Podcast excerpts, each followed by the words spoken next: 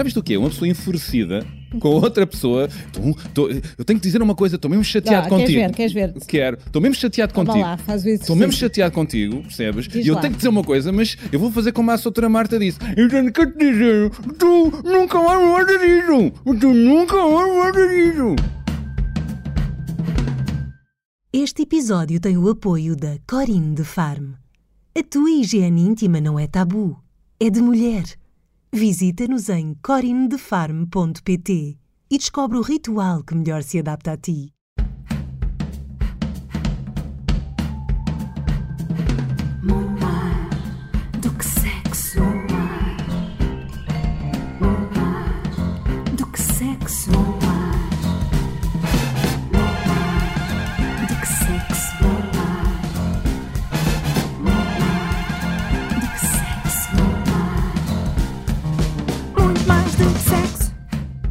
Bem-vindos e bem-vindas a Muito Mais do que Sexo. Hoje começamos em pleno. É verdade, eu estou aqui muito ocupado eh, com a Jackie. A, a dar festas ao A dar cão, festas, a, a receber umas lambidelas. Estamos aqui numa boa relação. A Jackie acompanha-nos sempre nestes programas, nesta- em todos os episódios e pronto, e hoje vamos falar de quê, Bernardo? E hoje vamos falar de quando corre mal, não é? Quando as relações dão para o torto. E o que é que vem a seguir? Os maus lutos, como sobreviver ao luto.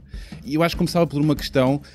Jackie, Jackie, ouve o que eu te estou a dizer. Eu começava por uma questão que é questão do falhanço. Quando uma relação de longo termo corre mal, há a sensação de ambas as partes de um grande falhanço, não é? É essa uma relação, independentemente da vontade de um, mais de um ou do outro, porque há sempre mais vontade, geralmente, quer dizer, quando eu acompanho casais, vejo sempre que há sempre mais um que quer do que o outro, não é? Mas os dois sentem a coisa como um falhanço, não é? Mais Essa um que quer acabar. um que quer acabar do que o outro, não é? E portanto podia-se dizer que esse que tem vontade de terminar resolve melhor as coisas, mas o que é certo é que há aqui uma noção de, de que aquele projeto terminou, não é? E que é da responsabilidade dos dois. E, E, portanto- e aí há o a sensação de sensação Eu, eu até introduzo outra questão, antes da separação, Hum. que me interessa eh, refletir aqui, que é se nas relações de amor há sempre um que ama mais do que o outro ou a outra. É muito difícil nivelar a, intensidade do amor, não há nenhum um objeto, um Barómetro. um barómetro que se carrega ali num sítio qualquer debaixo da axila, não é? E que de repente diga tu amas mais e tu amas menos, não é? Eu acho que há várias formas de amar e às vezes a pessoa pode sentir que ama muito, não é? Que ama mais do que o outro, até pode ter esta sensação, mas na prática a sensação que o outro tem pode não ser a de que aquelas manifestações todas são efetivamente de amor, até pode ser de uma certa obsessão, uma certa vontade tão grande de estar sempre com o outro que o outro quase que não consegue respirar, não é? E é personalidades diferentes, eh, fases diferentes, Fases intensidades diferentes. experiências diferentes, a noção de que quando se tem uma relação com outra pessoa, se a outra vem, enfim, preencher um vazio que existe, não é? De repente a pessoa acha que aquela outra pessoa que vem preencher um vazio eh, quer tudo, não é? E portanto não quer perder e portanto vive de, de uma certa obsessão com aquela nova relação. Portanto o amor supostamente deveria ser uma coisa que faz enaltecer o melhor de ti, não é? O do outro, o melhor de ti, que faz enaltecer o melhor do outro, que, que faz com que as pessoas gostem de estar umas com as outras, que queiram, que, que tenham capacidade de conversar sobre os vários E assuntos. façam uma boa sejam- equipa. Façam uma boa é? equipa, que sejam equilibrados, eh, que tenham sexualmente uma experiência também equilibrada e boa. Prazerosa, claro. O amor também tem essas coisas E, e- todas. e- não é? e parece muito comum e errado, falámos disso há- sobre isso há tempos, aquela questão de que temos um vazio e queremos completar-nos, não é? E, e há muita gente que que quer a outra pessoa, quer o- um parceiro ou uma parceira para preencher eh, o vazio. Um vazio. Isso, nós, eh, qu- quando se forma um casal, seja ele um casal que depois se casa, seja ele uma relação que dura de uma forma diferente que não um casamento, o que é certo é que nós passamos da, da posição de sermos um a, a- a ser um mais, mais tu, eu mais tu, e, e, portanto criamos um, nós nesta relação, não é? Que é a relação entre os dois. Contudo, o que cada um traz, não é? Já falámos das mochilinhas de cada um, as famílias de origem, as experiências passadas, a personalidade, até a própria educação, isso tudo faz com que aquela relação seja cheia de E coisas, tu não é? falas ainda de outra coisa, a terceira entidade que é o um mais um. Que é o nós, não é? O nós é uma, uma construção que nós vamos ter que fazer, não é? Mas nós somos pessoas individuais, não é? Tu és tu, eu sou eu, e quando nos juntamos somos um nós, mas não deixamos de ser um eu e um tu. E quando uma relação não corre bem, voltamos a essa posição. O nós separa-se, não é? E portanto voltamos à posição inicial. Portanto, há individualidade na criação de uma, de uma relação, de um sistema eh, conjugal, mas E, e, portanto, também temos que, desde o início, conseguir construir isso de uma forma saudável, não é? Com uma comunicação que seja eficaz, com uma relação equilibrada, com a capacidade de comunicar o que nos afeta, o que queremos do outro, não é? Mas nem sempre isso acontece. E, portanto, às vezes as relações não correm exatamente como as pessoas perspectivavam, não é? E há, há percepções diferentes de um e do outro, e é sempre um impacto muito maior para quem é deixado, quem sente uma sensação de desamor. E, Claro. e depois há várias fases, não é? Há a negação, há o querer reconquistar o outro ou a outra, Complexo, é é? complexo. Ou seja, até as pessoas, muitas vezes as pessoas eh, pensam em separar-se, mas não dizem isso ao outro. Elas próprias estão para si a fazer o exercício de se calhar vale a pena, mas não comunicam ao outro, Mas se calhar sua intenção. muitos de nós já, já passámos por isso, porque as palavras têm peso, Soutora Marta. Sim. As palavras têm muito peso. e, e- e- e- e acho que faz sentido essa parte de refletir o que é que se está a passar. Será que vou verbalizar que estou a pensar ou não? Eu acho que faz sentido haver Não, esse as momento pessoas têm que solo. verbalizar o que, o que parece. Primeiro há uma consciência individual, não é? Hum, ou primeiro. seja, ou, ou é uma relação em que de facto estão sempre a discutir e, portanto, estamos sempre a discutir, portanto, há aqui um problema, temos que resolver ou não queremos continuar com isto, não é? Mas às vezes o problema não é por causa das discussões. E, e eu vejo muitos casais, por exemplo, que dizem, ah, nunca discute, mas não estão bem. O nunca discutir não é tema. N- não- não é uma qualidade em não si. é uma qualidade em si, porque discutir, a ideia aqui é não gritar, não fazer. A pessoa tem que, tem que haver negociação nas relações. E não é? agredir, não ofender. Volto a dizer, as palavras têm peso. Sim, e ficam. ver- aí estás a entrar na, na questão da falta de respeito. É. Por exemplo, numa discussão, as pessoas às vezes perdem a linha, não é? Começam a discutir de uma forma, o tom de voz ainda é baixo, aquilo que se diz ainda é razoável, e, e alguns casais eh, de repente passam para um patamar, é uma escalada simétrica sempre a subir, e de repente dizem-se coisas que não se deveriam dizer. fi- não é? E ficam, E ficam e na ficam memória. não é? na memória. Sim. Ficam uma mácula. Sim. Eu acho que há coisas que não se dizem nunca se houver respeito e amor, não é? Mas o mais interessante é que as pessoas têm a noção que têm amor e têm respeito, mas que foi um.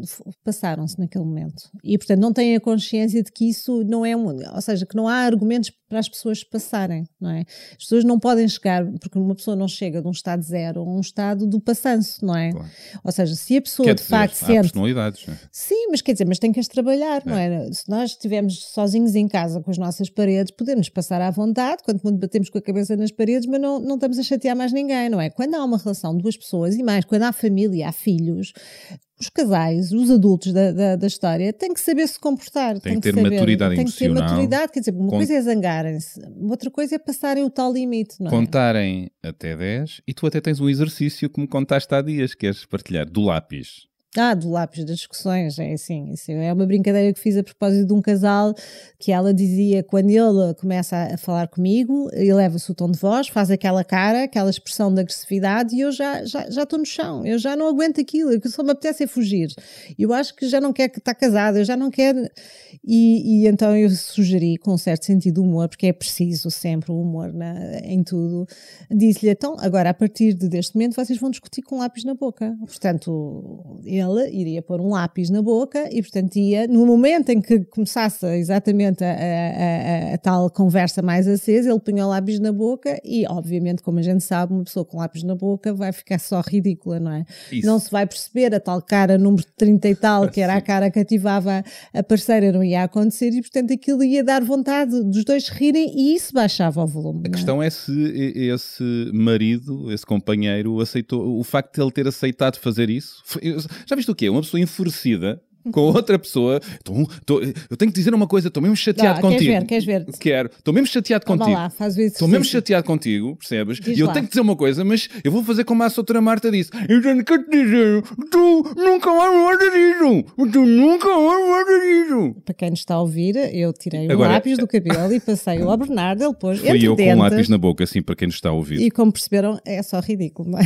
Mas olha, isto tudo para dizer, tiro o chapéu, que não o tenho, ao companheiro que se sujeitou a isto para resolver a situação. A questão é é que quando as pessoas têm consciência que numa discussão não estão bem, é mais fácil. eh, isto é um exemplo tolo. Há muitos exercícios que se podem fazer para amenizar um momento de grande tensão, nomeadamente respirar, ir para um determinado sítio, meditar, respirar, fazer respirações, não é? Com uma certa. eh, enfim, tentar se concentrar numa coisa positiva para sair dessa, esse crescimento tão explosivo que às vezes existe na- nas discussões. Este exemplo é um exemplo, parece muito tonto, mas mas no fundo, regra geral, até podiam não usar o lápis. Só de pensar que eh, a Marta disse que é para pôr o lápis agora, ou ela dizer, olha, não te esqueças de pôr o lápis, era logo um momento que desconstrói essa fúria e essa, e essa, e essa coisa tremenda que de repente às vezes acontece. Há outra questão aqui é ah, se o sexo ameniza, não é? Se é bom fazer as pazes ah, através do sexo.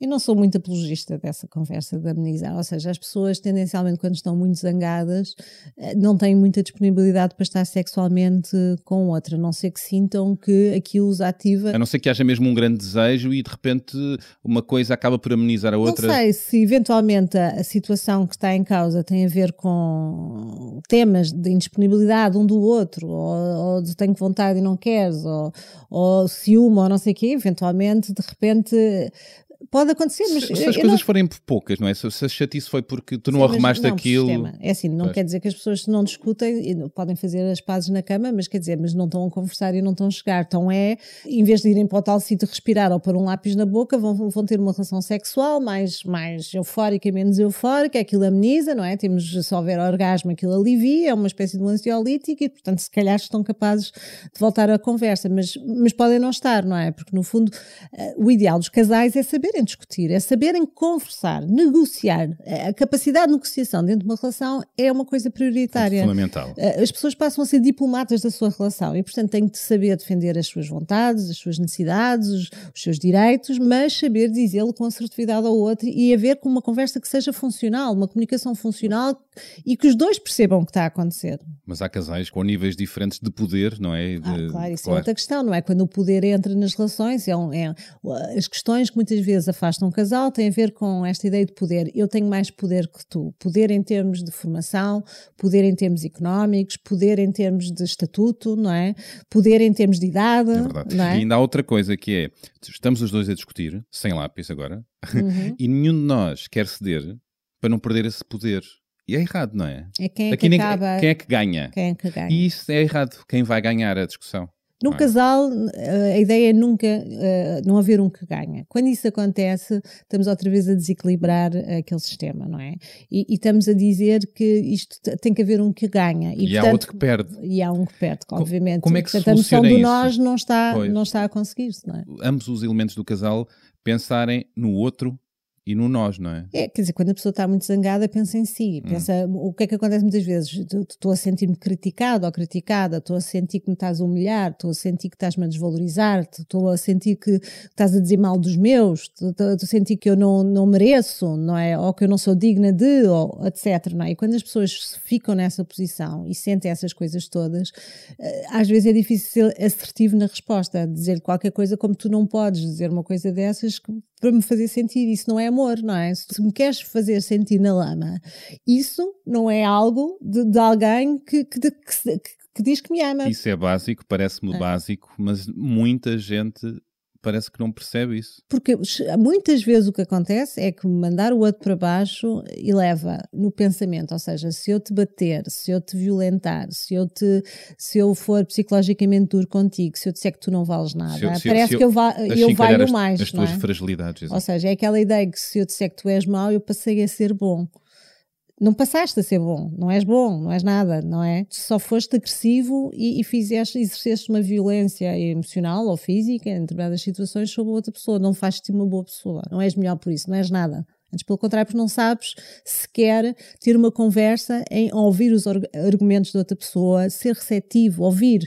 Eu às vezes digo que é preciso no- no- na conjugalidade, num relacionamento, ter uma grande orelha. Portanto, é, imaginei um- todos com uma orelha de Dumbo, aquela gigante, não precisava de voar, mas ah, de ouvir bem o que o outro tem para dizer e uma boca também que sirva para comunicar, não só para gritar, ou seja, que seja, que seja capaz de, de- de verbalizar as coisas como as pessoas a sentem e colocar em si, ser assertivo para o outro, é dizer, eu- aquilo que tu, tu disseste agora faz-me sentir desta forma, é. não é? E, portanto, e haver é que a gente- empatia e do haver outro empatia. lado para dizer tens razão, Exatamente. desculpa. E o pedir desculpa é bom, não é? É bom, claro que é. Mas quer dizer, mas não pode é ser Não, não, claro. 500 mil pedidos de desculpa, não. é? Ou seja, eu faço uma coisa errada e peço desculpa e estou sempre a pedir desculpa. Isso é um sistema já também eh, que não está funcional, não é? Ou seja, eu faço a geneira e depois venho pedir desculpa. claro. Eu sou infiel, depois venho pedir Os desculpa. atos têm mais eu força, grito, não é? eh, eu magoo-te, mas depois venho pedir Claro. desculpa porque afinal amo-te muito. E, e nós sabemos que há muitas relações que têm este tipo de, de sistema já fechado em que o outro está sempre a pedir desculpa, mas não- no fundo não muda Mas a sequer. relação é tóxica. É, E muitas vezes o que acontece, e isto é uma expressão que eu uso muito frequentemente, não podemos ser demasiado compreensivos com o outro. Parece uma coisa esquisita o que eu estou Agora a dizer. não é? acho um bocado esquisito. É, Sim, que é quase a contradição. É a O, que é, o que é curioso. Não, é que tu deves compreender o que o outro tem para dizer, mas se tu compreendes qualquer coisa que o outro faça, faça bem, faça mal, tu compreendes sempre. Quer dizer, do lado de lá não há sequer eh, vontade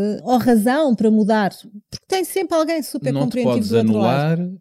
E não podes ceder sempre quando há uma série de questões eh, pessoais que, Mas, mas pensa na compreensão, não é? Se, se eu te compreender sempre, não é? Eh, Qualquer coisa que tu faças e que faças mal, estamos a falar no Ah, sentido no negativo. sentido negativo, claro. Ah, pronto. Ah, mas eu fiz isso porque hoje dormi mal.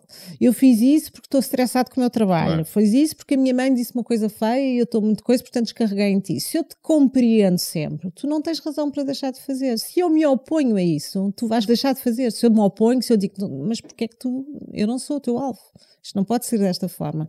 Então aí eu estou-te a dizer que tu não podes ter esse comportamento comigo, não é aceitável ter esse comportamento. E portanto, no fundo, muitas vezes nas situações em que há violência verbal ou estas discussões, é de facto, nós, eh, por muita compreensão que a gente tenha sobre os problemas do outro, a história do outro, a história familiar do outro, nós não podemos compreender tudo quando isso nos magoa, nos Quando nos destrói. faz mal, quando Claro. nos destrói, evidentemente.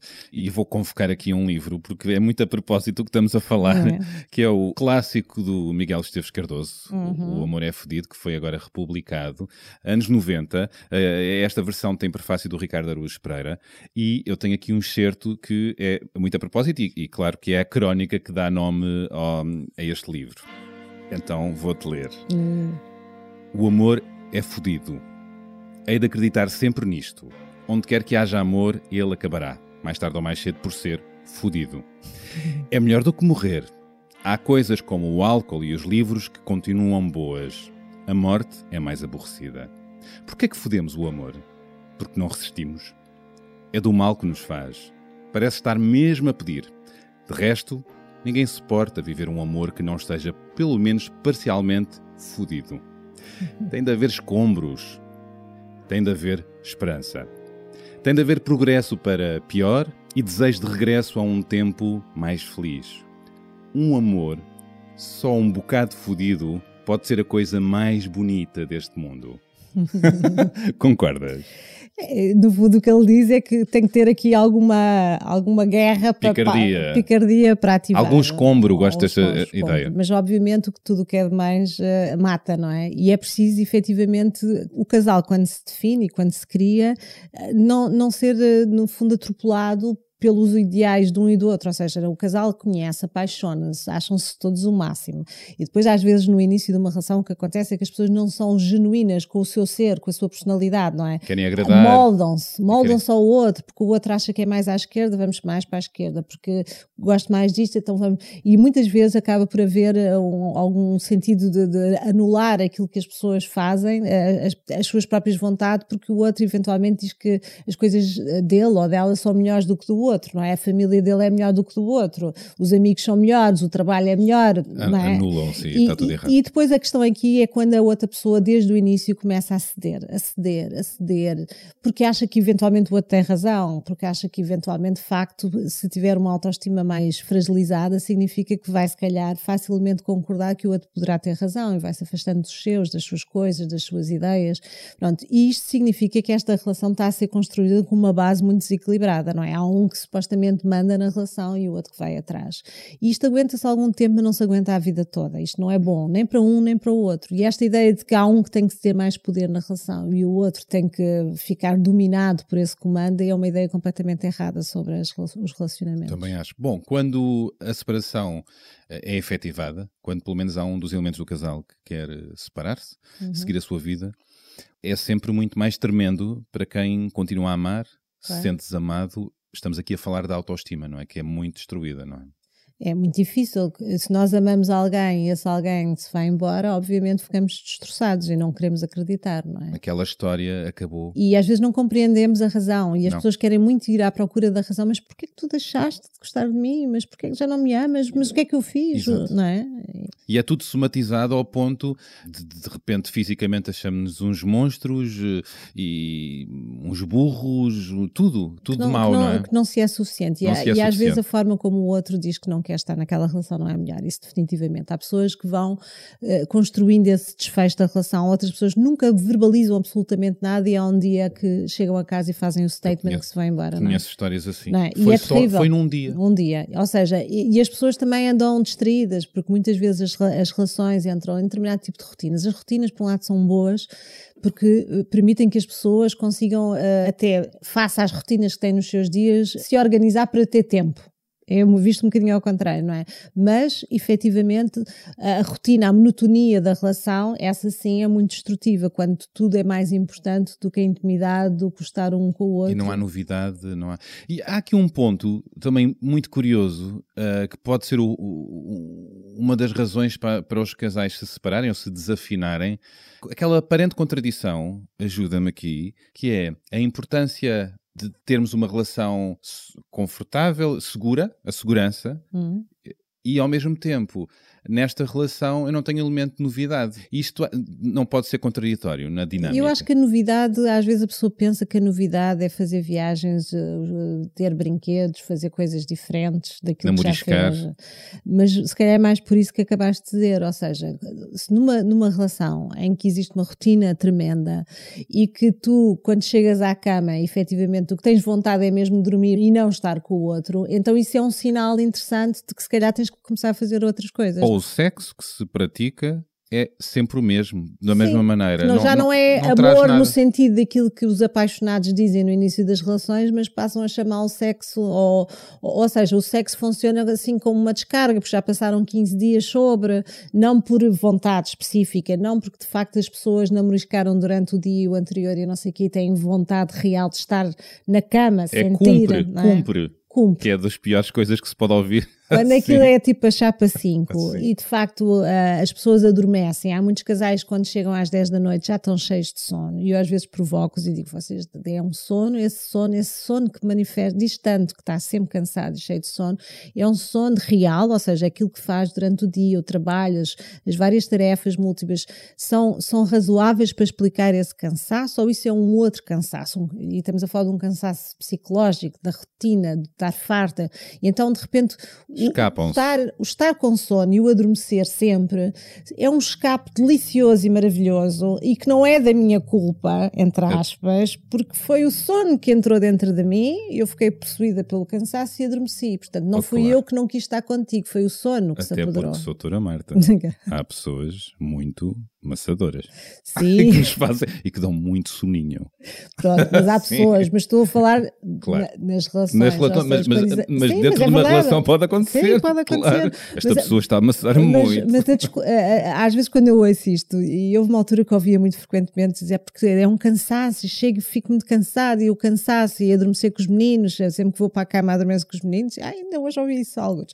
Ah, Sim. Pronto, significa o quê? Significa que, eh, efetivamente, às vezes o cansaço é real e, portanto, adormecer com os meninos é, é, é ok, mas se isso acontece sempre, significa que existe um outro elemento que ficou a ver televisão até às duas da manhã à espera que o outro acorde e não vai acordar porque, entretanto, já entrou no sono profundo. Quando isto é muito repetido, não é? Isto cria aqui uma dissonância entre a vontade daquele que está acordado e o outro que está a dormir e depois, por uma questão de respeito, não é? A gente diz, ah, eu não vou acordar, parece mal, a pessoa está a Faz bem, descansar, o descanso bem. é sempre sagrado, não é? Eu, eu sou do menino. Eu sou de menino. Olha, eh, olha, mas ainda eh, sobre esta questão do desamor e da autoestima que visita a maioria das pessoas que são deixadas, Sim, sim. eu queria convocar aqui o livro do, do escritor suíço Alain de Botton, Uhum. Como Pensar Mais sobre Sexo. diz que falamos muito fazemos pouca. e isso, na verdade, não sei se falamos bem. Ele, aliás, diz aqui: não pensamos demasiado sobre sexo, pensamos é da maneira errada. Por mais que falemos sobre sexo, raras vezes dizemos o que realmente nos move. Nem sequer há pessoa com quem partilhamos a cama. Vivemos na ilusão de que tudo é permitido: livros eróticos, filmes pornográficos, chats convidativos, mas somos capazes de morrer sem ter confessado o nosso verdadeiro fetiche. No fundo, achamos sempre que somos pervertidos, que os nossos desejos mais íntimos não são normais. Isto é, é um ponto que eu Não, queria é- lançar é- é- mas- é- e queria lançar ainda outro, que é a rejeição sexual. Está ligado ao desamor e à separação. E ele diz o seguinte, e acho que talvez todos nós já passámos por algo semelhante na, na nossa longa vida. Sempre que alguém de quem gostamos nos diz, naquele tom agonizantemente doce em que é costume transmitir-se tal notícia, que preferia que fôssemos só bons amigos, e o que ouvimos a miúdo é a confirmação de que, tal como já suspeitávamos há muito, não passamos de uma aberração monstruosa, desajeitada e repugnante. Resumindo, um homem-elefante ou mulher dos dias modernos. Se a rejeição dói tanto, é porque a encaramos como uma condenação não só do nosso aspecto físico, mas também do nosso eu completo e, por extensão, nesta fase já estamos a chorar na almofada, ao som de Barra ou de Leonard Cohen, do próprio direito de existirmos. Eu, eu acrescentaria a Adele, não é? Que durante os tempos era aquela música assim meio pirosa que se ouvia para chorar um bocadinho.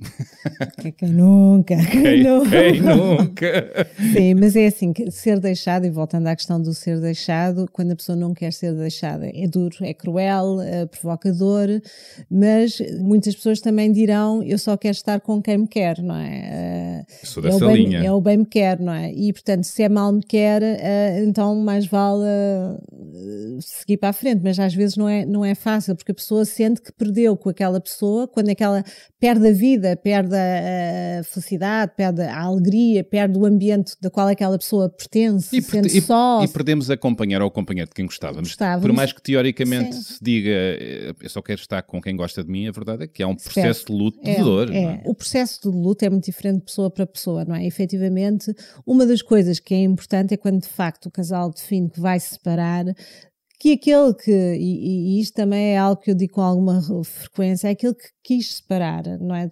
Tendencialmente sente uma certa culpabilidade eh, por estar a deixar aquela pessoa de quem gostou, de quem gosta como pessoa, mas não como sua amante ou seu amante, não é? E, portanto, tendencialmente tem sempre, às vezes, um comportamento meio dúbio, que é extrema simpatia, super querido, super atencioso, não é? Porque se vai embora, mas quer ficar bem com gregos e troianos, não é? Vai embora, mas não é um mal da fita nesse sentido. E, portanto, muitas vezes é extremamente generoso e simpático e querido com aquele elemento que, no fundo, foi deixado. Isso confunde, confunde, Confunde, é profundamente e verdade. faz com que o outro não se vá embora. E é importante o ex-casal afastar-se, não é? Por uns tempos. Podem ser amigos no futuro, No mas futuro. já há ali uma fase em que não podem ser o confidente um do outro, nem podem ser os melhores amigos um do outro, porque no fundo eles estão. É um, é um casal que está em ruptura, uma relação que está em ruptura, e não é fácil passar de, de- de um relacionamento amoroso, não é? Em que há sexo, há amor, há paixão, ou o que for, ou já não há nada disso, Há não um é? projeto a dois. Há um projeto a dois para de repente agora por decreto passamos a ser só amigos, não é? E portanto quem fica do lado de se sentir rejeitado é muito difícil. Claro que obviamente se calhar prefere ter um amigo a não ter nada nesta, nesta equação de perdas, numa sucessão de perdas. O que acontece é, é muito importante que aquele que tem a certeza que não quer continuar naquela relação, efetivamente não passa agora, a partir de agora, para se sentir bem com a sua consciência, a dar miminhos e a, e a dar, no fundo, eh, enfim, eh, uma luzinha no, no fundo do túnel para aquele que foi rejeitado que fica pendurado, não é? Não consegue Claro. arranjar, não consegue fazer o luto, porque está sempre na iminência do outro eventualmente voltar. É não isso, perturba o luto. E se calhar numa fase de uma separação é importante novos hábitos, novas rotinas, novos amigos, não é? É, a pessoa, quando se separa, tem que começar de facto a criar os seus novos passos, não é? O, obviamente, aquelas pessoas que, estão, que deixaram de ter os seus passos, para elas vai ser muito mais difícil uma separação, um divórcio, não é? Porque deixaram de ter os seus amigos, deixaram, a família já não é uma família muito presente, eh, as suas, os seus hobbies, as rotinas não, já não, que tinham anteriormente e que era uma coisa onde a pessoa tinha o seu círculo de amigos, a sua rede de relações, não é? Eh, muitas vezes nessas circunstâncias deixa de haver, para essas pessoas que, deixaram de ter essas coisas é muito difícil o retomar e imaginar que há vida para além daquela separação. E é? depois há as memórias. O que fica para trás, não é? Fica para trás. E, e tudo nos lembra aquela pessoa. É muito- a vida é muito difícil, É difícil. para quem passa e por a uma ideia separação. de. E as memórias, eh, isso é outro assunto. Ou seja, as pessoas às vezes separam-se e naquela fase em que ainda não acreditam que a separação ficam um bocadinho obsessivas com a necessidade de ir à procura de razões para aquele divórcio. Quando ele não é claro, não é? Ver se o parceiro ou a parceira aparecem em fotografias nas redes sociais com outras pessoas, vai, já está a curtir nas festas, não sei o quê. Portanto, há uma certa. E isso provoca não é? O facto de, de- de eventualmente na, na conversa entre os dois haver uma certa respeito, uma certa depressão, um mal-estar com a situação, mas depois eu ir ver que tu, afinal, estás em grandes festas, faz magoa-me profundamente porque fui rejeitada. Ou seja, sinto, ok, ainda agora acabámos de nos separar, já estás. E autoalimenta-se da dor, não é? A dor é, É. tanta que a pessoa se vai au- a- autoalimentando e tudo a é razões tristeza para aquilo. é, e a ansiedade, a tristeza faz com que tu estejas sempre a remoer, a remoer, a remoer, ir às fotografias, ir às mensagens antigas, isso tudo.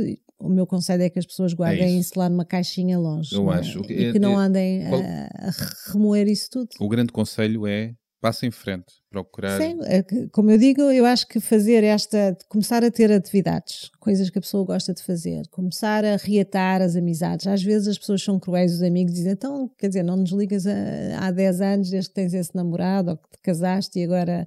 Mas aqueles que são verdadeiros amigos, se calhar compreendem perfeitamente que se calhar foi, foi a circunstância daquele relacionamento, foi a dificuldade da pessoa gerir aquela relação e se gostam da pessoa, claramente vão voltar. Vou-te desarrumar um bocadinho agora lá. aqui.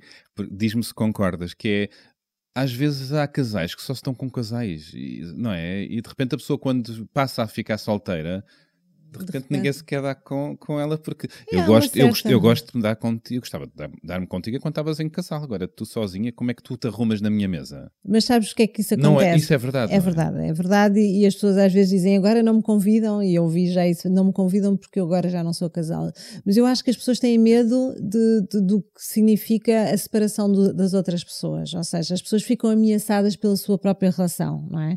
Pois, e também o, o casal sente-se constrangido, agora eu vou convidar para jantar Quem? o- aquele sujeito ou aquela sujeita e que- qual dos dois? Qual dos E dois? ficamos os três à mesa, sabes? Sim, mas é as alianças, depois, depois, quer dizer, os casais muitas vezes têm os amigos dele e os amigos dela, não é? E depois há aí também dificuldade, às vezes, nos amigos gerirem as alianças, não é? Ele é mais meu amigo, mas eu gosto muito dela, mas ele veio primeiro, eh, eu devo estar do lado dele ou E, dela. ficar, e a outra ou a outra vai ficar muito chateado, Ou- magoar muito. É, e as pessoas ficam nesta posição. Eu acho que os amigos devem convidar ambos, e, e se as pessoas estão constrangidas por encontrar o seu ex na- naquele. São elas próprias que vão decidir É e não é os amigos que têm que decidir por eles, não é? Queria Portanto, deixar uma coisa clara, que é admiro muito, e certamente tu também, os ex-casais que no futuro eh, se passam a dar muito bem, Claro, ultrapassada a que- dor, é. eh, faço vénias a essas pessoas. É, eu acho que é assim, é muito interessante isso, porque ainda por cima, quando há filhos, é bom que as pessoas até se Verdade. separem bem, não é? E, Mas portanto, mesmo sem filhos, digo mesmo, eu. mesmo sem filhos, não é? Mas, mas com filhos é sempre mais. Os pais vão ser pais para o resto da vida e mães para o resto da vida e vão ter que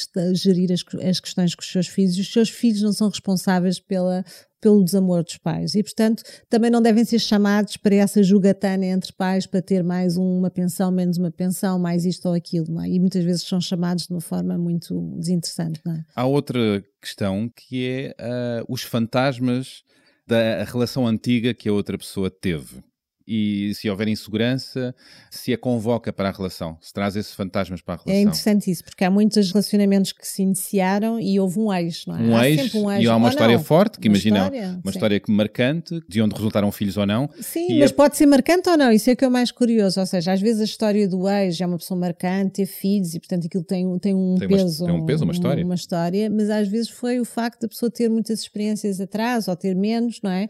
E isso vir para dentro da relação como um fantasma. Fantasma. E a, e a nova pessoa que sentir-se ameaçada ou insegura perante a história Passado do outra. passado da outra. Sim. E nós, quanto a isso, temos um, um testemunho, Pois a. Meg Rodrigues, enfermeira, fotógrafa de 29 anos, que aqui partilha eh, precisamente isto, a, a nova relação que está a viver, que passou por um, situações eh, desafiantes e fala deste fantasma da, da relação passada, que a sua companheira, a Meg é uma mulher homossexual, e fala deste fantasma que visitou esta relação.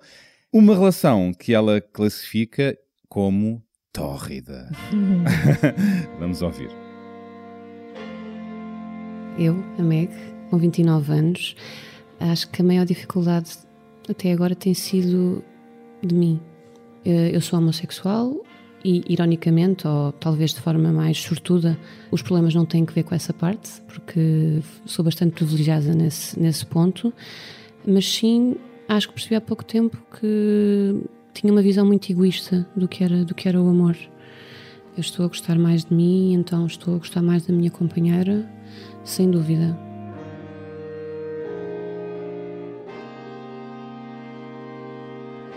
sem, sem estrutura, sem nós estarmos em, em paz, nem falo de uma estrutura sólida de, de nos conhecermos completamente, mas se não houver minimamente paz, o pior é, esta, é, esta, é este tremelicar, isto que é o pior, mas é a sensação de paz, essencialmente, que faz com que ame melhor a minha companheira. É esta paz de mim, para mim, pronto. E porque, porque gosto mais de mim também não sei de onde é que isto veio, mas por exemplo, antes tinha mais, mais receio, receio mais medo que a minha companheira minha, tinha que só ter olhos para mim, por exemplo, aquela visão tão, tão básica e possível e, e, e agora percebo que, que é precisamente ao contrário, que é ela fazer o que, o que quer, mas escolher estar comigo. A minha companheira tem mais 13 anos que eu, mas essa questão foi-se sentida pontualmente. Primeiro, porque por ter mais anos de vida, portanto, já tem mais anos e coisas já aconteceram. De resto, não há assim nada que nos atropele muito nesse aspecto.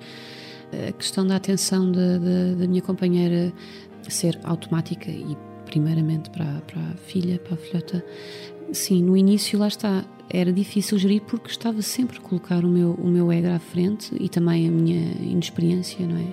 A minha imaturidade, tudo. Agora tem sido mais possível porque lá está, é, encaramos as coisas e a verdade é que essa menina está, está primeiro, claro, mas isso nem é uma questão hierárquica, são coisas, estamos lado a lado, não, não é, já nem é uma, uma questão. Uh, isso está claro para mim. Não.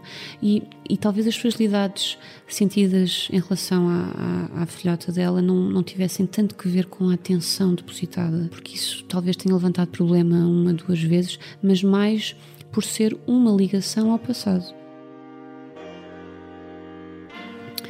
Que tipo de amor é que eu quero viver?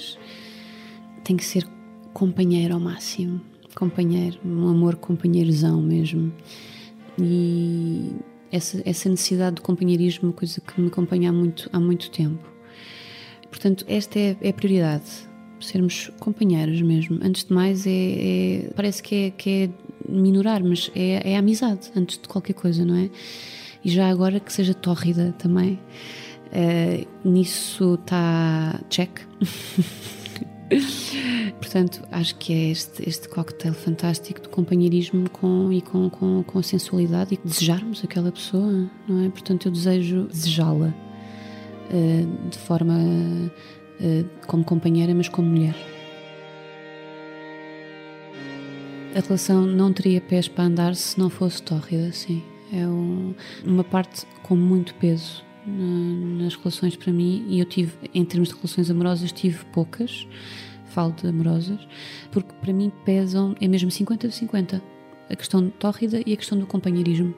É, portanto, a questão, a parte tórrida, a parte sexual dessa compatibilidade é muito importante e consigo antever que se não correr bem, ou melhor, é também por correr bem que depois prossegue. E nunca, nunca experimentei ao contrário, que é essa parte de não correr bem e depois não prosseguir. Bom, eu começo já por destacar esta, esta sensação tórrida. Não dá conta disso, E quanto a isto, nós, nós inspirámos e fomos servir um bocadinho de vinho para nós. Para sermos tórridos. Aos amores tórridos. hum. Bem. É, é interessante a, a, o, o, testemunho da Meg, não é? Porque ela fala da sua própria experiência, não é? De, de, entrar numa relação em que a outra pessoa tem um passado, como todos nós temos, não é? É raro não haver um passado. Claro que as relações que começam muito cedo, não é? Não há um grande passado, mesmo assim, às vezes, eh, essas, essas, essas relações, esses pequenos namoros da vida da adolescência, às vezes interferem eh, na relação. Sim. Aqui fala-se da falta de autoestima a insegurança, não é? Que aqui interfere e cria ciúme e este fantasma do, do passado da companheira, não é? Sim, a história que ela teve, a importância da história que ela terá tido, não é? O facto de ter uma filha eh, dessa relação, não é? Faz com que ela se sinta mais pequenina, não é? Sinta menos, com menos valor eh, neste relacionamento e isso acaba por intervir de uma forma negativa, porque ela passa a ser ciumenta com as histórias passadas, com os fantasmas Será que sou passados. não é? suficiente? Será que estou à altura? Será que. Hum, E é engraçado como o ciúme às vezes aparece por razões, não é? Não havia razões para ela ser ciumenta, não, Não. é? Ela é que era ciumenta eh, do passado, portanto não havia razões que motivassem esse ciúme, não é? E, e, quer dizer, eu não sei se há razões para motivar os ciúmes, mas isso era outra questão de falarmos Mas são as fragilidades, É, as que- como é que está, fragilidades, em que momento da vida estamos, com que autoestima estamos, não é? E, e sentimos ameaçados quando de facto houve uma relação sólida que terminou Sim, e terminou. E terminou, já e não terminou, existe. e portanto é muito curioso quando o fantasma existe. E o É. fantasma existe porque vai convocar uh, as inseguranças As da pessoa. inseguranças, sim. Já que agora a passar a fazer uma razia, não sei se entrou em plano, mas fez uma razia. É. Sim, É, é- é interessante isso, porque no fundo é quando o passado de repente preenche um espaço daquela relação que está a ser construída e, e que eh, se torna muito pesada, não é? Ou seja, eu tenho tantos ciúmes daquilo que foi a história passada, ou às vezes há outras circunstâncias, é o passado que está a interferir no, no, no presente daquela relação, não é? Uma, uma, uma família que, um casal, um casal que, que, que separou dos seus cônjuges, ou um dos elementos que se separou no, no passado e que depois, instante, há aqui uma relação que começa. Às vezes, eh, quando esta relação está a ser criada e está a ser com a paixão e está a ser partilhada ao mundo, não é? Às vezes os ex aparecem a dizer que, que, que também não querem perder de repente aquela, aquele, aque- aquele acontecimento, perder num mau sentido aqui, Hum. não é? é? Eventualmente mandar mensagens a dizer que têm saudades ou, ou- É. ou dizer que, que pena, que eu quem gosto tão- nunca já viveu isso? Eu conheço um amigo, Tens por acaso, olha. que já viveu algumas coisas desse É- género, é- que baralham muito a vida de uma pessoa. O- é- é- teu amigo era da parte do que mandava as mensagens Não, ou é- recebia? o- esse meu amigo era da parte de que recebia. Ah, ok. Então, E isso, e, e isso o quê? Baralhava muito a vida desse amigo. Principalmente quando a pessoa não fechou a relação anterior, É não é? Ou seja, quando a pessoa fecha a relação, mesmo assim, Marta, vezes, é, é mesmo verdade. assim, eu assim. ajuda-me nisto. Diz lá. Se calhar vais dizer. Ah, que esse meu amigo ah, é muito disparatado. Ah, mas às vezes as relações passadas estão bem resolvidas, ou aparentemente bem resolvidas, mas foram grandes amores. Sim, Ok? E portanto há ali referências coisas boas que ficaram na memória, sexualmente, amorosamente, e de repente, quando surgem eh, eh, estas tentativas de reaproximação, há umas coisas no cérebro que, que disparam, podem ativar. que ativam. Até porque eu acho, eu acho, esse meu amigo por Diz. acaso diz, que há químicas que nunca passam. Mesmo depois da separação, isto é interessante. Sim. Há pessoas que de facto tiveram uma relação muito frutuosa, muito tórrida, como diria a Mega, Tórrida. muito, muito. E, e, portanto é fácil reacender para esse lado, não é? Mas as pessoas também têm a sua maturidade e vão crescendo e Verdade. vão percebendo que se por alguma razão aquela relação terminou. Se terminou, havia uma razão para E, isso. portanto, quando a pessoa está mais fragilizada ou quando a sua autoestima está menos eh, eh, lá no sítio certo, quando está com um mood qualquer, ter alguém que diz que afinal ainda nos ama, ah, claro que é bom, não é? E vai, vai convocar essas A memórias. questão é que vai convocar memórias, vai alimentar aquela parte boa da relação que, que já foi, ficou lá para trás, mas eh, a relação não é só as partes boas, por isso é que ela terminou. Houve um acontecimento qualquer que, que levou àquela separação, houve um, as pessoas se calhar já não se amavam da mesma maneira, já não se queriam, já não se gostavam, já não eram tórridas Claro. uma com a outra e portanto aquilo terminou. E a pessoa, com o tempo, tende a lembrar só das coisas boas. É não muito isso, importante vezes, é um- alguém é um- dizer, seja uma Marta Crawford da vida, ou mesmo um Bernardo Mendonça, porque eu sou amigo de muita gente. Não sou como muitas vezes sou convocado para essas coisas. E é importante dizer: olha, se acabou. E a Jackie concorda, porque agora abanou-se toda. ah, se acabou, foi por alguma razão. Portanto, não fiques com essa ideia que era o amor da vida, Não. porque por uma, alguma razão deixou de ser. Sim, mesmo aquelas relações que acabam, ou seja, pegando aqui num tema que nós já abordámos, eh, que tem a ver com a questão, de, de, por exemplo, a questão da infidelidade, não é? Relações que há um terceiro elemento e que às tantas eh, esse elemento, a pessoa optou pelo seu par, imagina, não é? Na, na relação preferencial, decidiu que ia deixar a terceira pessoa, ia ficar com o seu cônjuge e a relação depois eh, continua, mas depois vai, não é? A outra pessoa está-se a tentar, o terceiro elemento está-se a tentar libertar está a seguir a sua vida, mas de vez em quando uh, vem outra vez as memórias e vêm os contactos, de um lado ou do outro, é? nos dois sentidos, não é? E portanto, isto, uh, a vida, ninguém disse que ia ser fácil, não é? Não. E as relações e as pessoas e os comportamentos e os momentos das pessoas não são iguais e a pessoa não escreve no livro e fica escrito, não é? As relações acabam, há um dia difícil, amanheceu cinzento, ouve-se a tal música Oh, by myself, oh, wanna, Wanna be. be. Pronto, e Oh. de repente a pessoa lembra-se daquela experiência fantástica que teve naquele dia, não sei o quê, e às vezes tem um impulso de contactar, não é? Mas é por isso, é, é tipo um fogo de artifício, é aquele momento, mas no outro dia, quando tem a consciência, não, ups, isto já era, isto não, isto, isto só aqui, uf, uf, lá. Tu falaste em fidelidade, liberta, solta, Solta, solta. esse prisioneiro. Falaste em fidelidade. Eu rapidamente quero sugerir este livro da Esther Perel, que é o uh, Infidelidade, Repensar o Amor e as Relações. Aconselho, leiam, porque eu acho que um, este tema, fidelidade e infidelidade, que já falámos, importa revisitar. Um, e, e pronto, Porque também estamos a falar de separações e muitas das vezes eh, uma das razões, É eh, às vezes, é as pessoas já não gostarem, já não terem pica uma pela outra, efetivamente, sexualmente já são amigos, são chamados, estamos em casa, mas são amigos, já não há espaço para a intimidade sexual, para essa paixão, por essa coisa de fazer coisas em comum, mas muitas vezes também há aqui um terceiro elemento que, que, que de repente eh, se tornou muito mais interessante e às vezes há relações que terminam, se bem que em termos de percentagem, se calhar haverá mais relações que, que- que terminam por outras razões que não a infidelidade do que pela própria infidelidade. é é? a principal. Porque há sempre uma, uma, uma iniciativa, principalmente quando há família, de tentar eh, pegar naquele acontecimento e, eh, de uma forma transformadora, não é? De pegando na crise, tentar que isso seja uma oportunidade e que as coisas melhorem, não é? e, acho- e muitas vezes resulta. Doutora Marta.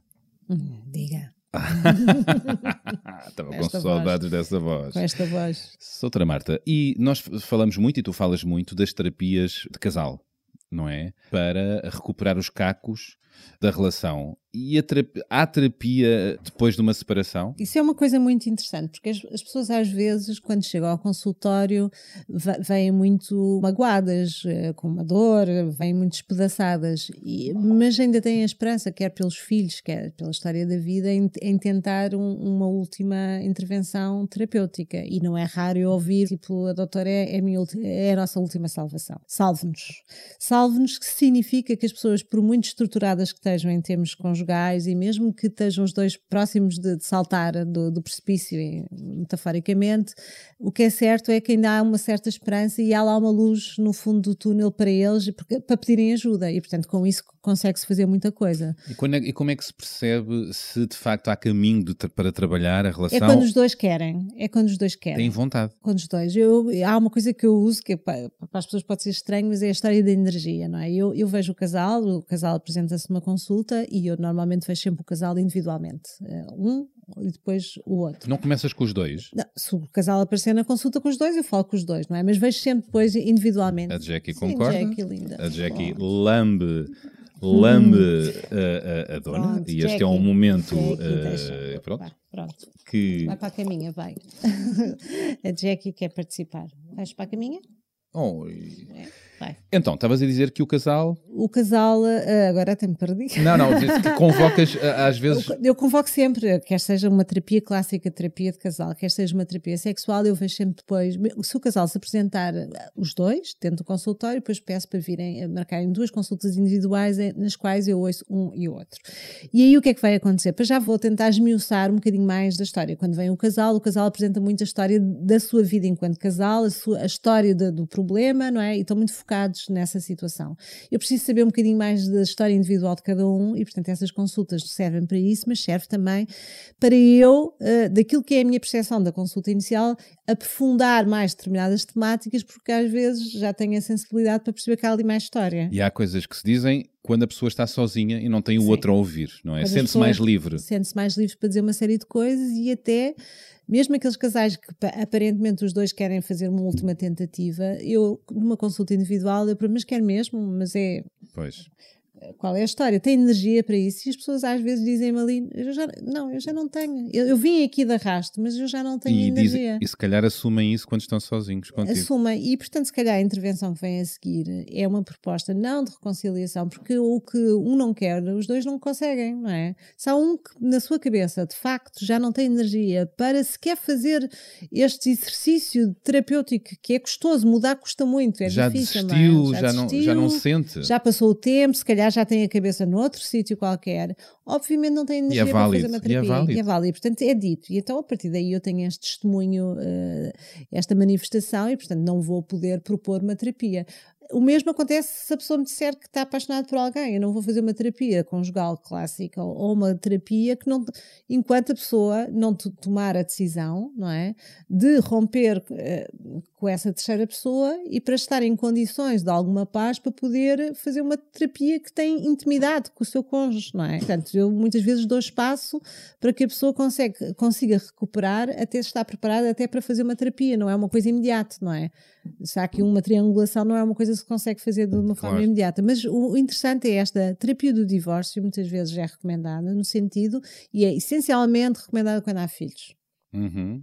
Uma coisa é a mediação familiar, mas é uma outra coisa. Outra coisa é o casal eh, que percebe que já não está bem, os dois decidem que querem separar, mas têm a preocupação dos filhos e querem fazer as coisas bem feitas. E é importante que não se perca de forma definitiva a relação por serem pais de. É, são pais, são pais preocupados, não é? São, é um casal que percebeu que já não quer ficar junto, porque eh, qualquer razão, e não interessa a razão aqui, mas que sabe que tem filhos e que quer fazer o melhor Isso pelos é- filhos. é e, portanto, tem uma preocupação. E cada vez há mais pais assim, Sim, ou sim. seja, nós não queremos ficar juntos, mas queremos que os nossos filhos eh, fiquem felizes no meio desta separação e que fiquem o melhor possível. Portanto, queremos ser bons pais na separação é e, portanto, maravilha. pedem ajuda, porque mesmo aqueles que querem ser bons pais, há sempre o tal desequilíbrio, um querer mais do que o outro. E é, um e é uma um desgraça, outro, vai não buscar é? o pior de nós, não é? Que a desgraça é aqueles jogos de, de poder e, e E usarem a criança, usarem a, a- E os nas filhos. separações é terrível, porque depois tem que se negociar o, o poder parental, depois tem que se negociar quem é que fica com o quê, os bens, os, os taparoeiros. E as chantagens a loja. emocionais que podem vir A daí. casa é dali. E isso, por muito que as pessoas até sejam muito capazes de comunicar de uma forma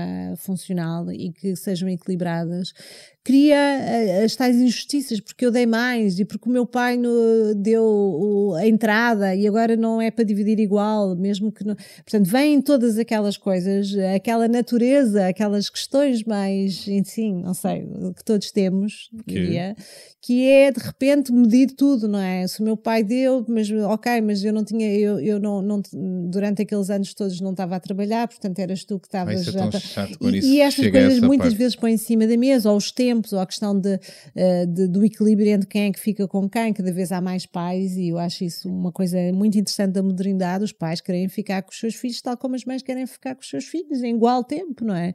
Partilhar isso, não é? E às vezes os pais, um, um é diferente da mãe, e quando estão separados parece que, é mais fácil ser crítico, ah, porque ela é assim, ou ele é assim, e o outro é assim, mas mesmo os pais que estão casados, não é? Mesmo os pais que vivem na mesma casa são diferentes entre si e têm um modelo educativo com os seus filhos, não é? As, as questões importantes, os dois definem, mas depois, se eu sou mais, mais meiguinho e mais carinhoso, se calhar eu toco mais nos meus filhos, se tu és mais, mais autoritário ou mais organizado, se calhar temos papéis diferentes dentro da relação e quando a relação acaba, os pais vão ter também papéis diferentes, os mesmos que já tinham e mais uns, porque depois, como têm que fazer esse papel de pai e mãe quando estão com os seus filhos, também têm que até, eh, de alguma forma, a descobrir essas outras competências que muitas vezes estavam do lado da outra pessoa e isso é interessante. não é? Sobre o descobrir, há quem esteja há uma vida a tentar encontrar, descobrir o grande amor. Todos nós queremos encontrar o grande amor. E, e a grande paixão, e enfim. E então eh, queria eh, trazer para aqui para a nossa conversa a história da Alexandra Marques Mira, de 49 anos, que anda uma vida então para encontrar esse grande match e neste caminho eh, passou por uma relação problemática que lhe baixou a autoestima, mas que entretanto encontrou o The One, o All in One, isto na gíria do golfe. Vamos ouvir a Alexandra. Eu sou a Alexandra, tenho 49 anos, tenho dois filhos, mais três que herdei. Sou casada, muito feliz, muito apaixonada. Finalmente encontrei a outra parte de mim que faltava. Metade da minha vida foi à espera dessa outra parte, que aconteceu agora. Aconteceu agora e valeu muito a pena todo o percurso, com alguns percalços até agora, para de facto ter conseguido o tal eh, que nós na gíria do golfe encontramos, que é o all-in-one. Eh, tudo num tive algumas fases de turbulência. Tive uma fase de turbulência complicada que superei. Acabou por ser fácil superar. Foi uma separação de uma relação muito, muito complicada, muito turbulenta. Mas que a morte da minha mãe foi o culminar para eu perceber: ok, eu, isto não é isto que eu quero e eu tenho que sair daqui. E, e saí. O que é que nós nunca devemos permitir? Por exemplo os meus amigos, olha, vamos jantar à casa de um amigo meu. Ah, não, porque os teus amigos, esse, esse teu amigo é uma seca. Não, não, vamos antes ao meu amigo. Olha, vamos uh, sair uh, ver uh, este filme ou uma peça de teatro. Ah, não, porque isso é uma porcaria. Vamos antes ver as minhas coisas, que as minhas coisas é que são boas. vamos jantar à casa da minha mãe. Não, não, não, não, a tua mãe não. Não há paciência para aturar a tua mãe. Acabamos por pensar assim: ok, se calhar de facto os meus amigos não prestam. Se calhar de facto a minha mãe é chata. Uh, se calhar de facto os meus gostos não, não, não têm interesse. E, e como cá está, eu estava fora, a coisa foi eh, andando, andando, andando, andando, até, até de facto ao, ao ponto em, em que a minha mãe morreu e que eu telefone uh, a pedir conforto. Então morreu, o que é que és que eu faço? Estou no ginásio. Pronto, e acho que a partir daqui a decisão está tomada, não é? Não há volta a dar. Depois foi um processo de recuperação da minha autoestima como mulher, como mãe, como amiga, como tudo, porque ficou de facto um, muito destruída. E foi um processo de praticamente sete anos que culminou com o meu casamento. Porque de facto consegui encontrar aquela pessoa que te vai colar as peçazinhas todas que estavam fora do sítio e que põe a todos os níveis, quer eh, pessoal, familiar, eh, sexual, todos, todos, todos os níveis, põe, cola as, as pecinhas todas no sítio e faz com que tudo faça sentido. O meu casamento atualmente é uma história de amor antiga. Nós conhecemos há 11 anos atrás e tivemos claramente uma grande empatia um pelo outro desenvolvemos uma amizade muito grande, uma partilha de vida, de ideias, de dores em termos de relação muito forte. Posso dizer que seria um dos meus melhores amigos. Apesar de estar à distância, era uma pessoa uh, muito presente na minha vida, sempre. Eu acho que nada na vida é por acaso. As coisas acontecem porque se calhar nós temos que passar por determinados caminhos para atingir o tal all-in-one, não é? Eu, eu, nem sempre consigo o all-in-one no campo, tenho que fazer muitas tacadas até, até chegar. Eh, era preferível que não fossem preciso uh, tantas tacadas, podia ser logo à primeira. Mas pronto, que seja aos 50, de facto, que eu consegui o pleno. Eu fui criada para ser guerreira, para crescer sozinha, para ir, para fazer a vida sozinha e para conquistar o mundo mas senti a falta, apesar dos meus pais terem sido extraordinários, senti a falta daquela âncora uh, ninho. E sempre procurei isso e sempre acreditei que no dia em que eu casasse, que a coisa uh, se iria dar. Pronto, e quando eu digo uh, a minha outra metade, o meu pleno, eu, eu não consigo, eu, eu não acho que precise de outra pessoa para ser eu. Mas eu não sou 100% feliz se não tiver o outro lado. Eu também não vejo como uma fusão, porque, por exemplo, apesar de eu, de eu e o meu marido sermos claramente a outra metade de um do outro, somos claramente diferentes. Claramente diferentes. Portanto, de forma alguma aqui haveria uma fusão. Apesar de, inclusive, termos o mesmo signo, somos claramente diferentes. Tu precisas do outro, da outra metade, para fazer o teu ninho, mas não precisas te anular para ter o teu ninho precisas sim manter a tua identidade, manter a tua personalidade, aquilo que tu gostas, os teus amigos, o teu círculo, a tua zona de conforto e a outra pessoa vai agarrar essa bagagem. Lembro-me perfeitamente do termo que nós usámos quando conversámos sobre aquilo que poderia ser uh, o nosso futuro. Foi ambos temos bagagem uh, emocional, ambos temos filhos, ambos tivemos outras relações. Vamos entrar na vida um do outro. Eu vou ficar com a bagagem dele e ele vai ficar com a minha bagagem. E vamos tentar que esta bagagem não seja um fardo, mas seja algo que nós vamos carregar os dois para esta viagem. E, e aquilo que os nossos filhos todos, todos dizem, e são cinco, que bom, vocês são a outra metade um do outro. Vocês só fazem sentido um com o outro. E isso é gratificante ver, que nós conseguimos de facto passar aquilo que nós sentimos para eles que estão à nossa volta. Bom, com esta história da Alexandra, uh, fica claro uh, uma coisa evidente, que é não podemos deixar que nos desrespeitem, que nos abafem uh, a identidade e a relação tóxica que a Alexandra teve no passado, baixa-lhe a autoestima, como é evidente. É, mas é muito interessante porque no fundo nós estamos a ouvir duas histórias, uma história que não correu bem, não é? Uma história em que ela não permitiu, que ela permitiu uma série de coisas, não é? E uma nova história de amor em que ela sabe perfeitamente o que é que ela não quer. E aquela ideia de que temos malas de viagem, mas essas malas servem para a nossa viagem, mas não podem ser um fardo, é uma metáfora extremamente interessante, não é? Ou seja, nós temos, cada um tem a sua mala, os filhos, a história, as relações passadas, não é? Mas isso não pode ser o nosso um fardo que a gente carrega, mas sim uma, não é? Imaginar uma viagem, tem que levar as malas e é para curtir, não é? Para ser uma coisa Isso é uma mais-valia, não é? Mais de experiência, não é? Pronto, e ela diz isso e com, com esta felicidade toda desta Ter nova encontrado relação. o all in one. é? Sim, e portanto, no fundo, que ela sente que, para além de já haver uma grande amizade que ela já tinha de algum tempo, não é? Com este Uh, mas mas companheiro. encontra um equilíbrio e consegue, com este novo parceiro, este novo marido que ela tem, efetivamente equilibrar-se e tirar o melhor dela e, do, e, e dele, não é? No fundo, conseguem trazer o seu passado, não é? Tiveram ele não sei, mas ela teve esta experiência de casamento anterior que foi difícil, portanto foi houve esta t- todos os relatos que ela fez e que as pessoas puderam ouvir, não é? É triste, não é? Esta situação com a mãe, com os amigos, não é? E portanto no fundo ela, a autoestima dela estava muito em baixo, mas quando ela começa a sair percebe que tem que mudar, porque ela ela tinha lá tudo para mudar. E isso também é uma, é uma coisa muito interessante das, das pessoas pensarem numa separação, sentem que se calhar já não vão ter outros parceiros, que já não vão ser capazes, que não vão conseguir viver sem, Já não sem vamos ser- aquela lógica da relação Já anterior. não vamos E ser desejados, já não vamos é. ser amados, quem é que vai E querer? é tão interessante, eu, eu acho sempre eh, que, que a relação seguinte vai ser com certeza muito melhor.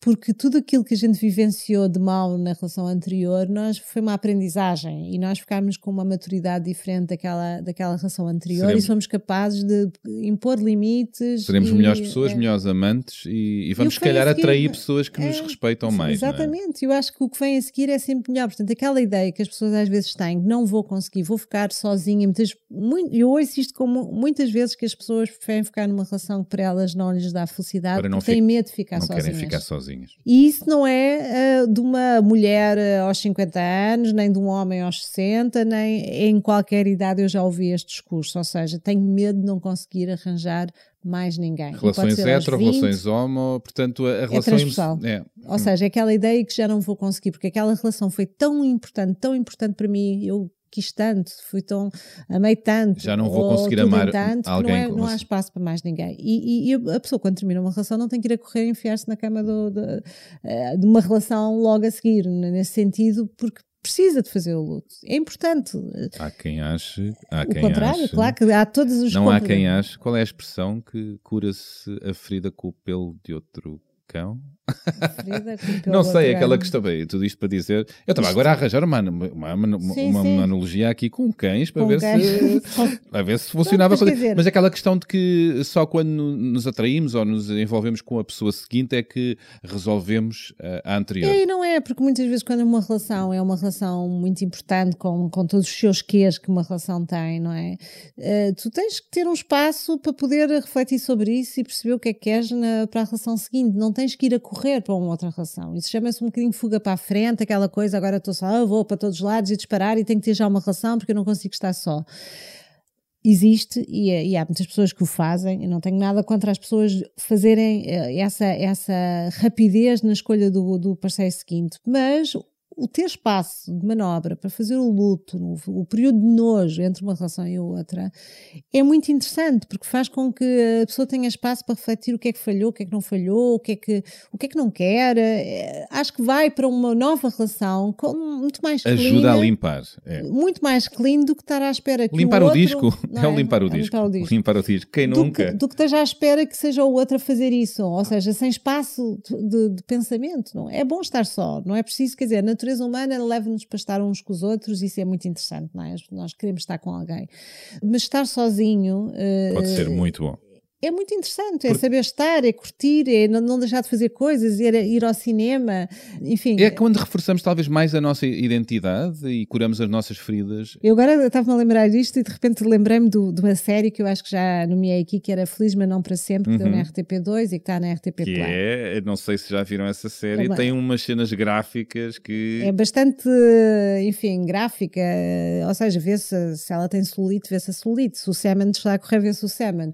Mas é muito realista, é é uma série islandesa, mas nessa série é interessante que a questão, o tema do cinema é como é que eu agora vou ao cinema sozinha, diz ela. E ela é uma terapeuta de casais, não é? E depois, a certa altura, ela quando está superada, no fundo, quando, sente, quando realmente percebeu que superou a separação e que ali ela continuou presa ao marido, o marido já tinha outra, depois já, já não tinha, ainda reataram, portanto, tem to- tem toda essa história, não é? E depois, a certa altura, ele tem um comportamento mais do mesmo, ou seja, de repente ele- ela percebe que ele que ele mandou uma fotografia para ela enganada porque era para outra. E ela de repente pensa, mas eu não quero isto para mim, eu sou muito mais do que isto, eu quero muito mais para mim, eu não, eu não quero pouquinho, eu, eu tenho direito a tudo. A muito. E, e- e só, só quer alguém se de facto me acrescentar. Claro, e- e portanto, ela tem que ele diz: não, não, há nós, isto já não é nós, já não há nada. E portanto, uma das ações que ela faz é ir ao cinema sozinha. Olha, ir ao cinema sozinho, jantar sozinho num bom restaurante, viajar sozinho e ter experiências fabulosas, Sim, são coisas que eu já fiz eh, e, e que eu aconselho porque reforçam a nossa identidade, reforçam-nos a, a- a autoestima e fazem-nos perceber que e é tão bom percebermos que nós conseguimos dar prazer e ter dias felizes e cheios quando estamos sós ou com pessoas desconhecidas, que são grandes companhias muitas vezes. Sim, são os encontros fortuitos, não é? E a propósito de séries, também há uma série engraçada, eh, uma Está série não, um filme. com as séries. Não, não, é filme. É, é a história de um casamento é, é da Scarlett Johansson e do Adam. Ai, agora falta Sandler? o Adam. Enfim. Acho que é Sandler, mas não tenho a Sandler, certeza. acho que é, sim. E portanto é a história de um casamento Sim, com, sim. com- penso que eles têm um filho e é muito interessante os- as- no fundo ela sentia-se diminuída na relação com, com o seu parceiro que era encenador, ela era atriz não é? e portanto no fundo ele era crítico de- de- e ela no, no- no fundo estava ali sufocada naquela relação e portanto depois aquilo muda, ela decide separar-se não é? Uh, se decide que não quer mais aquilo e depois é ele que depois não consegue lidar com, com esta posição uh, da mulher e separam-se E é a ali gestão não há, não há o, é. o- o- Como normalmente nas séries e nos filmes, já há sempre. eh, aqui- as personagens estão desenhadas para, para nós empatizarmos só com uma. E ali, uma das coisas que eu mais gosto nessa série é que eh, são pessoas normais, com É excesso. é um filme, é um É um filme, filme, é é um filme, é um filme. filme. É um filme eh, eh, em que sentimos que as- são personagens normais que, te- que se cedem, que dizem Sim. coisas que, com que não nos reconhecemos, que erram. People used to tell me that you were too selfish to be a great artist, and I used to defend you. They were absolutely right. All your best acting is behind you. You're back to being a hack. You gaslighted me. You're a fucking Oh, villain. you want to present yourself as a victim because it's a good legal strategy? Fine. But you and I both know you chose this life. You wanted it until you didn't. You used me so you could get out of LA. I didn't use you. You did, and then you blamed me for it. You always made me aware of what I was doing wrong, how I was falling short. Life with you was joyless. Ambos erram. Nenhum deles é perfeito. É, é muito E- e isso os vida têm- real. E os dois têm a perspectiva. Há, um- há uma conversa que eles têm que é uma grande discussão. And you wanted so much, so fast. I didn't even want to get married. Fuck it! There's so much I didn't do. Thanks for that. You're welcome. I can't believe I have to know you forever. Oh, you're fucking insane. And you're fucking winning! Em que de facto aquilo é. é- é- aquilo é.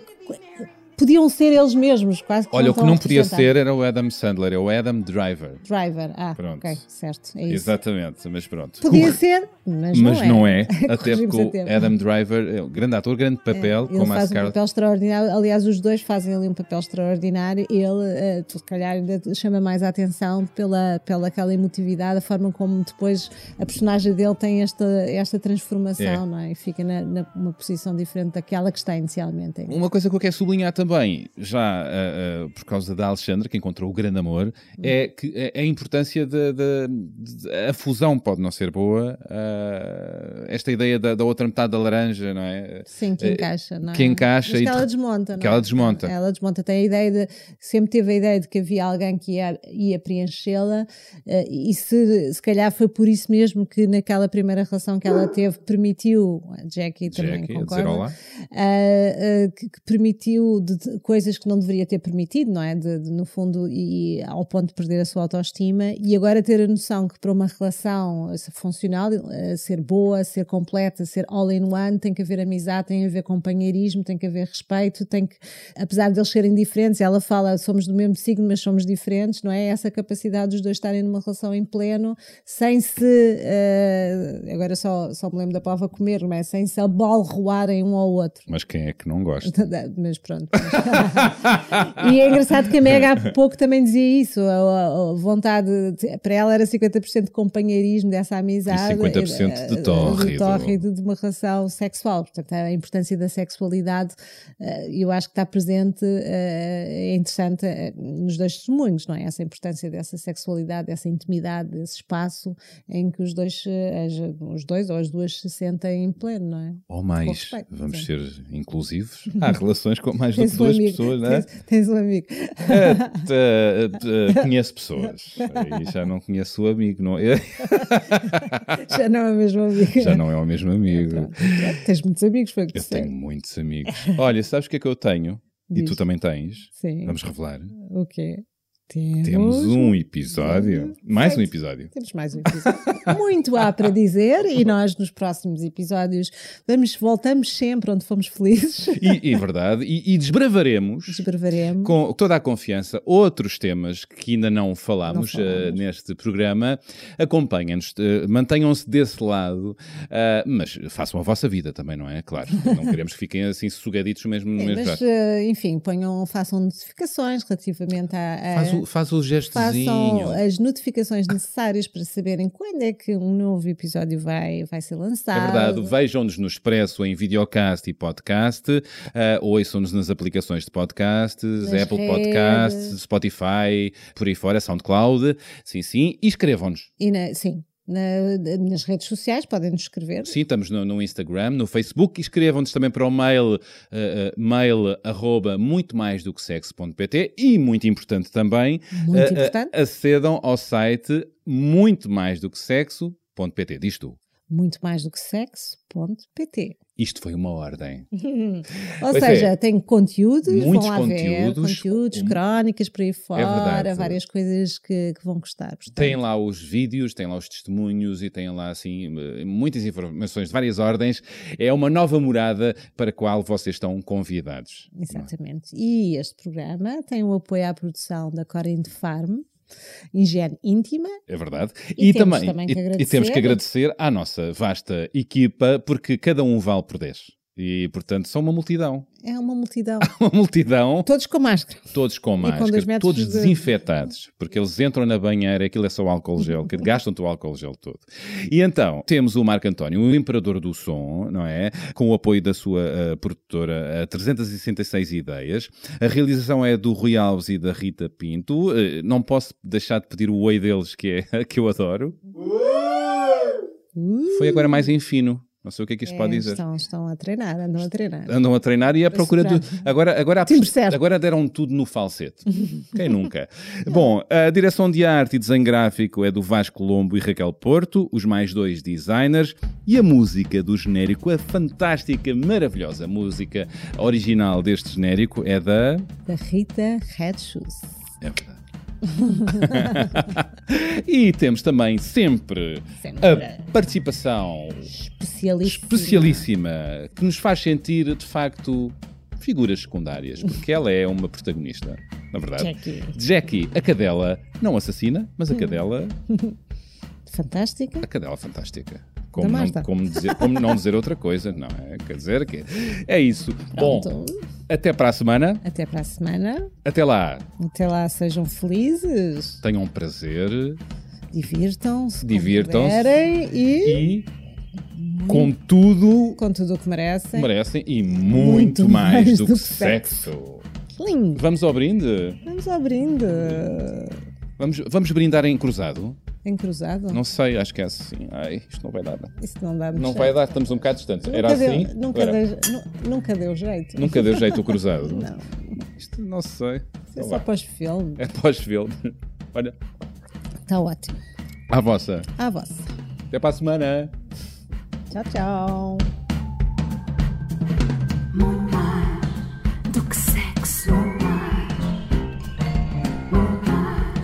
É do que sexo.